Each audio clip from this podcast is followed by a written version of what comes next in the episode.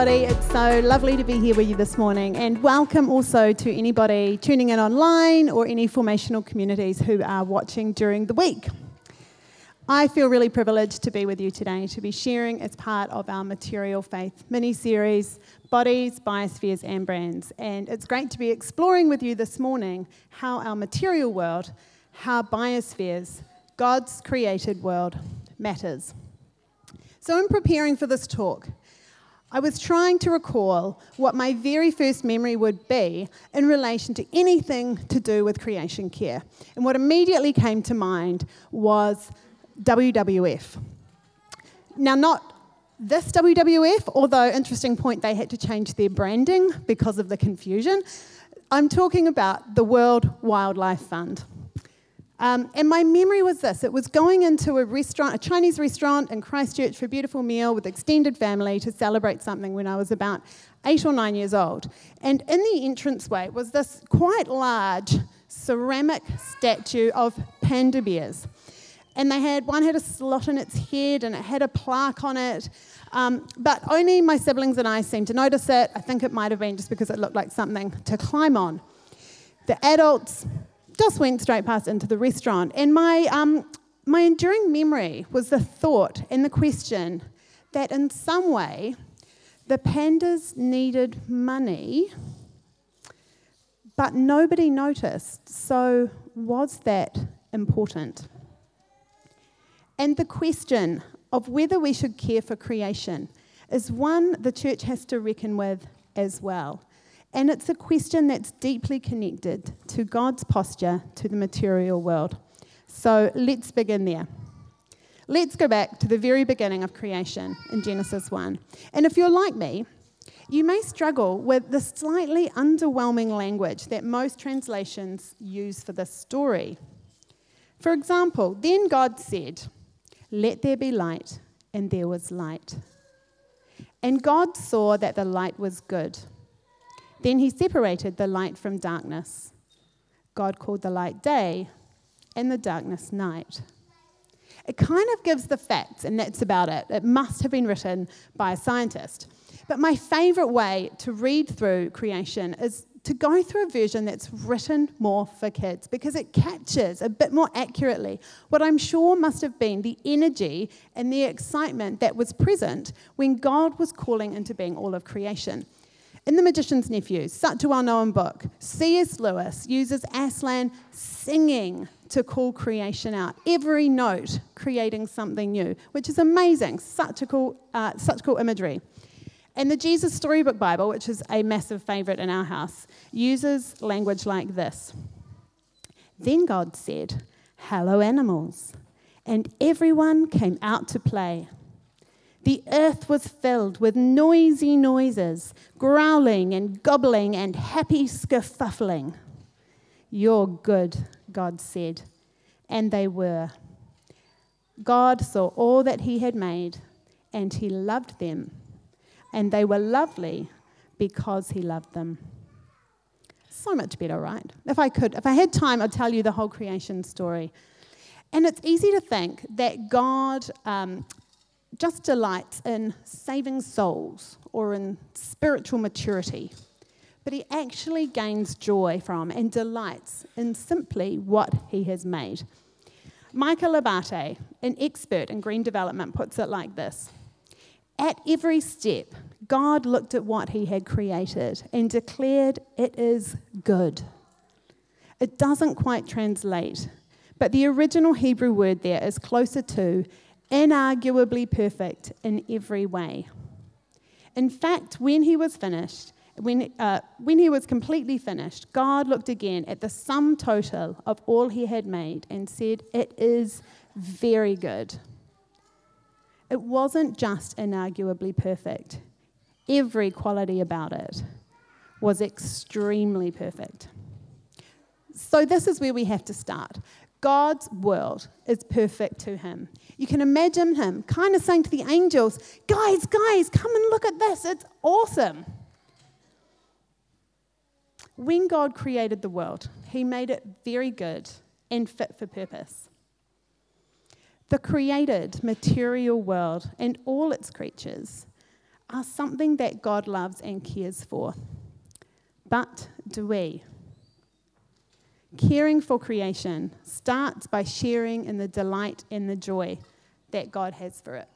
And throughout the Bible, we're reminded time and time again how important creation is to God. It's prolific lang- uh, creation language through the Bible, what it means to Him. And here's just some examples coming up on the screen. Creation belongs to God, it's His, it's not ours. All of creation exists to glorify God, to worship Him. The earth and everything in it cries out to Him. Creation is so interactive with God. The earth isn't a static place, creation isn't static. God's always in it. You know those moments when you're in nature where you just feel like your soul is breathing it all in. You can taste it, you can smell it, every sense is alive to it. Your heart just sings. Creation is God's home. Wherever we go, it's God's domain, it's His temple. Which is why I think it's so natural for so many people to go into nature to connect with God. It's where He is. And through creation we get to know God. Romans 1:20 says, "For since the world was created, people have seen the earth and sky. Through everything God made, they can clearly see his invisible qualities, his eternal power and divine nature. So they have no excuse for not knowing God. Another way to think of it is like this Us Kiwis are um, pretty unique in the way that we like to personalise our homes. We're a bit obsessed with it, right? And last year, we spent quite a lot of the year doing a major renovation. And to be fair, I was not using Jesus Storybook Bible expressions of delight and joy of doing that during a lockdown. But every decision we made along the way was to make a home that speaks of us and our family who we are, our aesthetic, how our family works, what's important to us. So you could come into our home now and make some pretty fair assumptions on who we are based on what you can see. FYI, the neat freak is Matt, not me. God invited us into his home that he loves, that reflects him as a place to be with him and to get to know him more deeply and to learn to be more like him.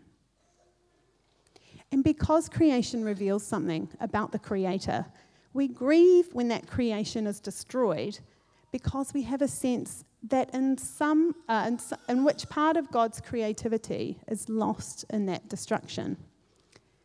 When the Notre Dame Cathedral in Paris was severely damaged by fire a few years back, there was a huge public outcry. And a lot of it was actually outrage at the French government, accusing them of neglect and not properly looking after this vulnerable icon. Do we feel the same shock and outrage when we hear of a plant or animal species facing extinction because of human action or inaction? Do we feel any responsibility? Do we get a sense of what the loss of the artwork would feel like to the artist?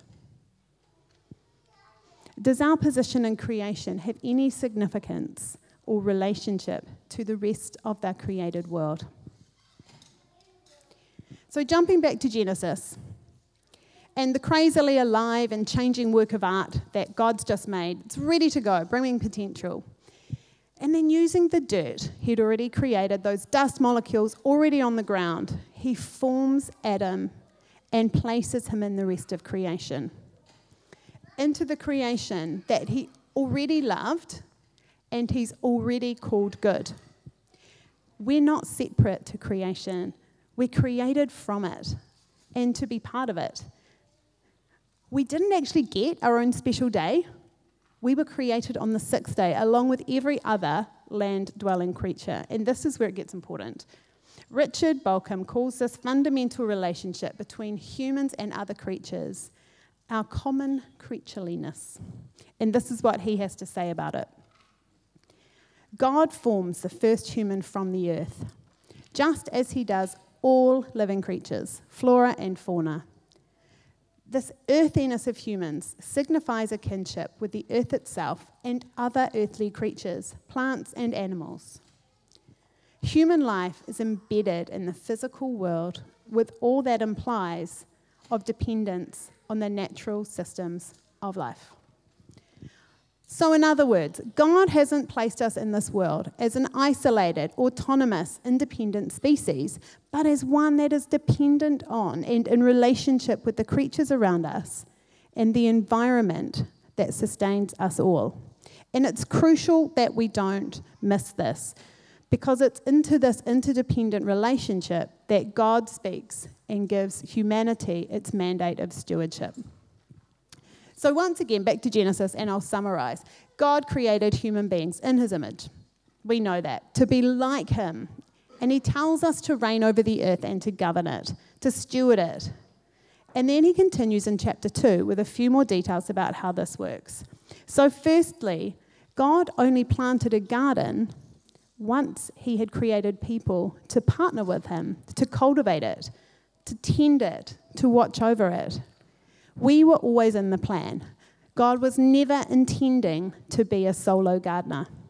And only once he had his team did he actually send water, uh, to send rain to water the earth. There's a partnership with God expressed here, and an interdependence, a reciprocal relationship to the rest of creation right from the beginning. This means that the earth needs us to help bring forth all it can be to realize its potential. And likewise, our survival depends on how well we tend the earth so it can thrive. God wants us to put our stamp on it. He entrusted Adam with all the creative direction of naming the animals. That's how much He wants us to be involved. But we're not the boss. We're to act on behalf of Him, to look after the world that's His. Richard Bauckham continues the human role in relation to other creatures is one of care and service, exercised on behalf of God and with accountability to God. Creation has value not just for our use, but also for itself and for God. And humans are to care for creation as something that has inherent value. And we do this from a place of solidarity with creation one creature amongst others. This isn't the food chain, but the intricate web of life in play here, reflected in the relationship between God and humans, but also throughout the created world. To quote Michael Abbaté again, our world is full of such surprising interrelationships, where the success or failure of an individual organism affects many others the more I study the vast wonders of this natural interlocking system, the more I'm amazed by God. He didn't simply call for casting individual species and create separate environments for them all. He scripted an incredible drama of interaction, dependence, and interdependence upon interdependence. And it is the performance of this creation in motion that is so ridiculously awesome. How can I not be driven, compelled, obsessed by making sure this drama will continue to play out just as incredibly for my descendants? Loving our earthly home, partnering with God to care for and cultivate creation in the way He'd intended, is loving our neighbour and our future neighbour just as God commanded. And lastly, God really wants us to enjoy this home He's made for us. Um, a few weeks ago, it was Matt's birthday, and in our house, birthday cakes are quite a thing for both kids and adults alike. And so this year, I'd made Matt um, Chelsea Winter's Snickerlicious cheesecake, entirely plant based. He loved it, had no idea. Um, and as soon as the candles were blowing out, what I'm really thinking is, do you like it? Is it good? Do you feel celebrated? celebrated? Is this what you hoped for? Just tell me you like it. Tell me it's good. You know, trying to not make his birthday all about me. But you know, when you put your heart and creativity, your energy, your time into something for someone else to enjoy, it's kind of a little bit deflating if they don't. He did love it, just in case you're worried about how that turned out. So enjoy what God's made. When you're out surfing, looking at stars, when you're walking in the park, if the kids are learning how to look after their pets, staring at the clouds, having a G&T and watching the sun go down. This is all bringing glory to God, enjoying his creation. And remember, it's God and the creation we re- the, re- the creation relationships we exist within and for. Look, we've barely had time um, today to scratch the surface on why creation and its care is so close to God's heart.